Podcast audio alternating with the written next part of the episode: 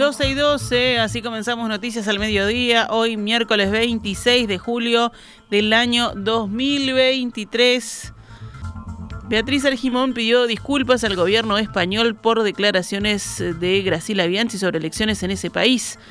Recordemos lo que hablábamos hoy en la tertulia de En Perspectiva. La Cancillería de España citó a la embajadora uruguaya en Madrid, Ana Teresa Ayala, a raíz de las declaraciones de la senadora Graciela Bianchi, quien el domingo en la noche, al conocerse los resultados preliminares de las elecciones españolas, dijo que con el PSOE, partido del actual presidente Pedro Sánchez, España se tiene asegurado la financiación y los valores de las narcodictaduras cubana, venezolana, nicaragüense, iraní, el terrorismo de la Y el separatismo catalán que quiere terminar con España. La senadora del Partido Nacional era el domingo en la noche y hasta ahora vicepresidenta en ejercicio, ya que Beatriz Argimón está de viaje en España España, en Madrid específicamente, donde participa en el Foro Euro-Latinoamericano de la Mujer, realizado en el marco de la Asamblea Eurolat. Argimón regresará a Uruguay el próximo domingo. Precisamente allí, Argimón mantuvo una reunión hoy con el secretario de Estado para Iberoamérica y el Caribe del Ministerio de Relaciones Exteriores de España, Juan Fernández Trigo, que fue quien citó a Ayala.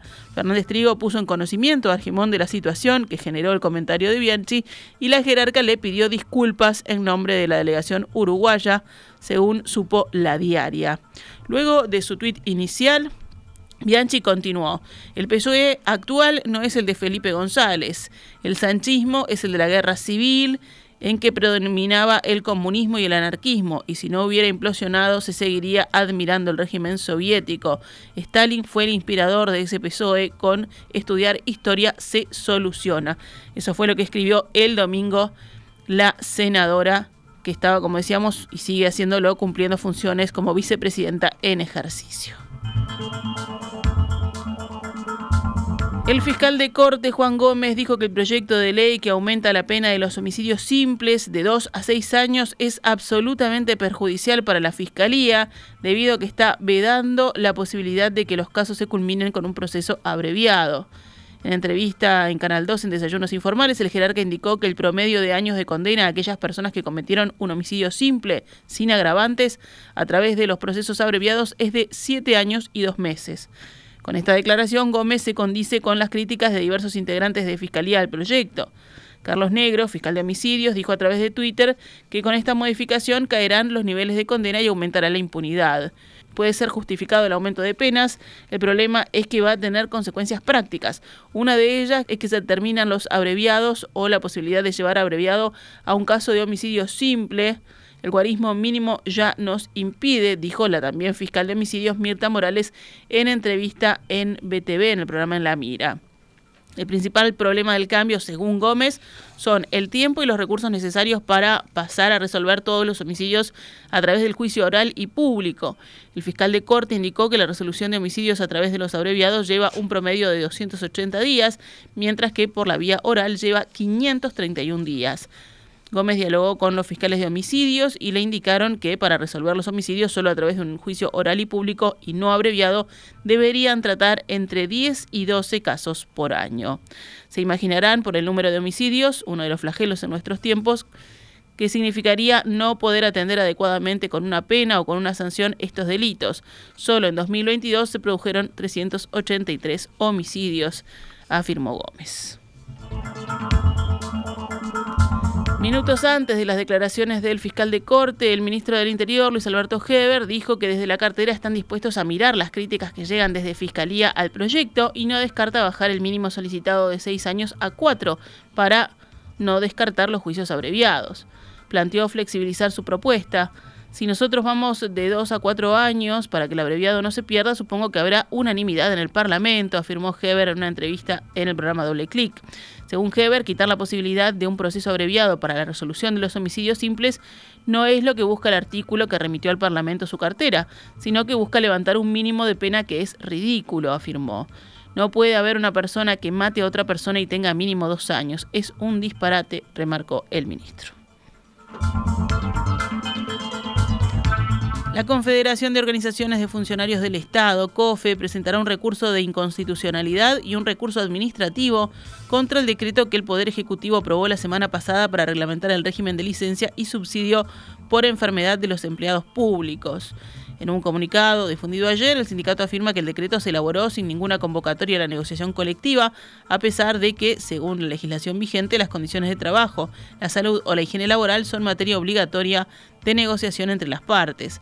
Además, el gremio sostiene que el nuevo régimen tiene fines recaudatorios a costa de los trabajadores, la arremetida del gobierno no respeta las leyes, siempre que en el horizonte esté el descuento, la rebaja salarial y el ajuste hacia los trabajadores, señala el comunicado.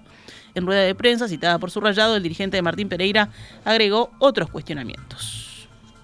Es un decreto muy improvisado para nosotros, quedan muchas cosas para resolver antes de su aplicación y se le dan 60 días a la Oficina Nacional de Servicio Civil para reglamentar eh, listados de enfermedades laborales y cuáles enfermedades son las invalidantes. No sabemos si Servicio Civil tiene la idoneidad para, plantear eso y debería ser eh, el BPS o el Banco de Seguros. Eh, hay muchos grises en, en la reglamentación que salió y bueno, desde COFE la vamos a, recurrir la misma. El decreto establece que los empleados abarcados por la norma tendrán derecho a un máximo de nueve días hábiles al año de licencia remunerada para cubrir periodos de inasistencia por enfermedad o accidente. Podrán pedir esos días de manera alternada o consecutiva por el periodo de un año. A partir del décimo día en que estén certificados, comenzarán a recibir el subsidio, que irá del 75 al 100% del salario. El monto sobre el cual se realizará el cálculo excluye beneficios sociales, antigüedad, las partidas por locomoción, viáticos y horas extra. Hasta ahora los empleados públicos cobraban normalmente todos los días mientras estaban certificados. En 2022 se certificó al menos una vez el 56% de los funcionarios, lo que implicó un aumento de 10 puntos con respecto al 2021. La duración promedio de esas licencias médicas fue de 31 días, algo menos que el año anterior cuando se había situado en 35 días. Los datos están incluidos en el informe que la Oficina Nacional de Servicio Civil incluyó en la rendición de cuentas. Según este informe citado hoy por el país, el 73% de las certificaciones pedidas en la Administración Central ocurrieron en el Ministerio del Interior. Allí el promedio fue de 44 días y hubo 14.785 funcionarios certificados, un número que se mantiene constante en los últimos cuatro años. Después de Interior, Defensa es donde se produjeron más cantidad de certificaciones, 1.094, cuatro veces más que el año anterior, según apunta el observador. Si se habla de días, Interior tuvo 709.000 y Defensa 167.000. En términos generales, las mujeres se certificaron más que los hombres. El 63% de las mujeres se certificaron al menos una vez con un promedio de 32 días. En el caso de los hombres, el 46% se certificó con un promedio de 13 días. El Consejo Directivo Central de la ANEP discutirá hoy la posibilidad de aplicar este decreto a los funcionarios del organismo. El país señala que el presidente de la institución, Robert Silva, solicitó un informe a la asesoría letrada, ya que la norma elaborada por el Poder Ejecutivo no incluye en texto expreso a la ANEP. El decreto señala que todos los entes autónomos, como en este caso, podrán adoptar el nuevo régimen en función de su autonomía. Seguimos adelante con más información. Hablamos del agua, los valores de cloruro y de sodio en el agua que suministra OCE en el área metropolitana tuvieron un nuevo incremento ayer pero siguieron por debajo de los límites históricos autorizados. Los niveles de cloruro en las tres líneas de bombeo que abastecen a la zona estuvieron entre los 193 y los 205 miligramos por litro. Estos valores están aún por debajo del máximo de 250 miligramos por litro autorizado por la reglamentación del 2010, anterior a la crisis, y también de los 720 miligramos por litro que habían sido autorizados en forma excepcional por el Ministerio de Salud Pública debido a la emergencia hídrica. En cuanto al sodio, los niveles oscilaron ayer entre los 143 y los 150 miligramos por litro. Para este parámetro, el máximo autorizado desde 2010 era 200 miligramos y de 440 miligramos según la habilitación excepcional del Ministerio de Salud Pública. Las reservas de la represa de Paso Severino tuvieron un muy leve incremento ayer, llegaron a 9.494.000 metros cúbicos, con lo cual superaron el 14% de la capacidad total de ese embalse. El Ministerio de Desarrollo Social informó que el Poder Ejecutivo extenderá a partir de agosto y por un mes más la entrega del subsidio para la compra de 2 litros diarios de agua embotellada a unas 540.000 personas. Los beneficiarios de esta medida son los inscritos en el programa de asignaciones familiares, plan de equidad, los que tienen la tarjeta Uruguay Social, los jubilados y pensionistas de menores ingresos y los que reciben pensiones a la vejez. La próxima semana comenzará en sede fiscal el cronograma de citaciones a varios jerarcas del gobierno indagados en la investigación sobre la polémica concesión de un pasaporte al narcotraficante Sebastián Marcet. El viernes 4 deberá concurrir a declarar el subsecretario del Interior, Guillermo Maciel. El lunes 7 de agosto irá el ministro Luis Alberto Heber. El martes 8 será el turno de la ex subsecretaria de Relaciones Exteriores, Carolina H., en tanto que el lunes 14 deberá hacerlo el canciller Francisco Bustillo. El fiscal Alejandro Machado citó en total a 13 indagados y a un testigo. Vamos con otras noticias. La Federación de Trabajadores de ANCAP, FANCAP, ocupó hoy por la mañana la planta de la refinería de La Teja. Era una nueva medida sorpresiva contra la privatización de la industria del Portland impulsada por el ente estatal. En este caso la ocupación se desarrolla sin control obrero, por lo que se permite el ingreso de la guardia operativa y de todos los que quieran entrar a trabajar, menos en el área de mantenimiento que está de paro y no tiene una guardia mínima, indicó la presidenta de FANCAP, Natalia Velo en entrevista con Telemundo. No estamos permitiendo ingresos de camiones porque ahí se está desarrollando un paro, continuó la sindicalista. Fuentes de FANCAP indicaron el observador que el Ministerio de Trabajo les pidió la desocupación sobre las 11 horas, por lo que decidieron desalojar el lugar a las 12 y mantenerse en paro durante toda la jornada. Según Velo, la ocupación y las medidas sorpresivas del gremio buscan llamar la atención de la población por la privatización del Portland para que se saque el pliego de licitación que busca asociar a una empresa privada con la industria cementera estatal.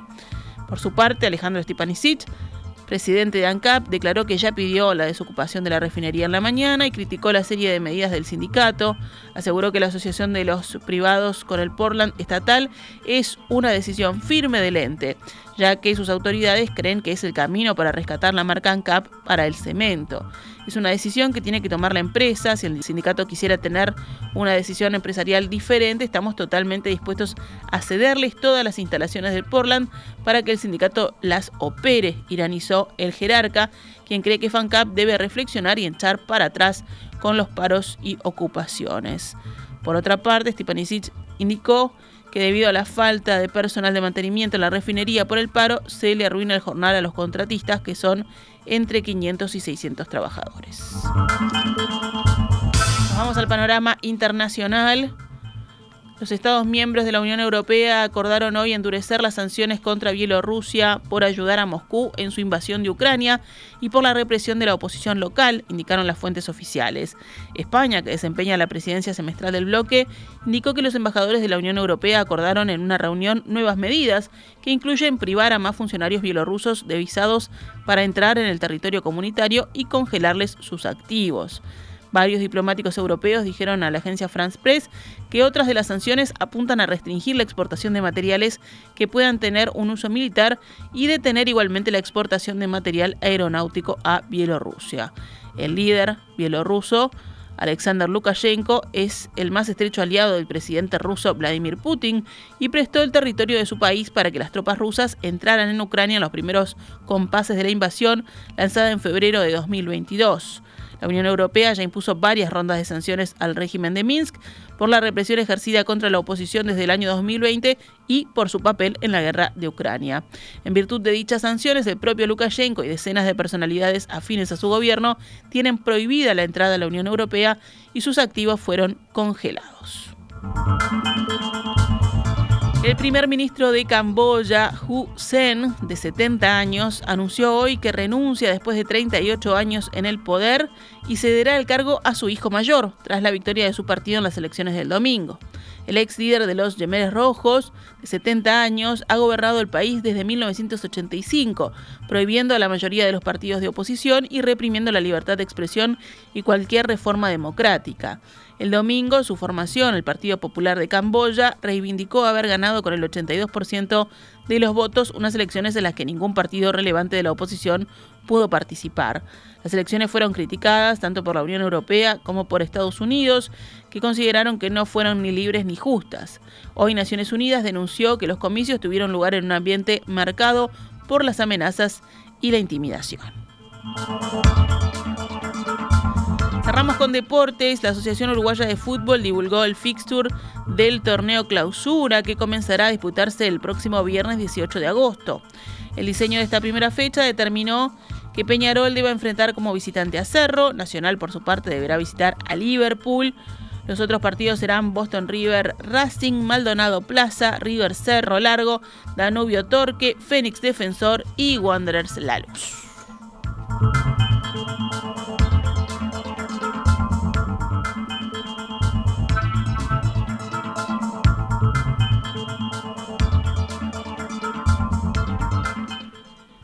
Ahora sí, nos retiramos con noticias al mediodía. Volvemos mañana pegaditos en perspectiva.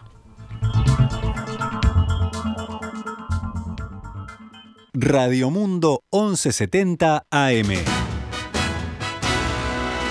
¡Viva la radio!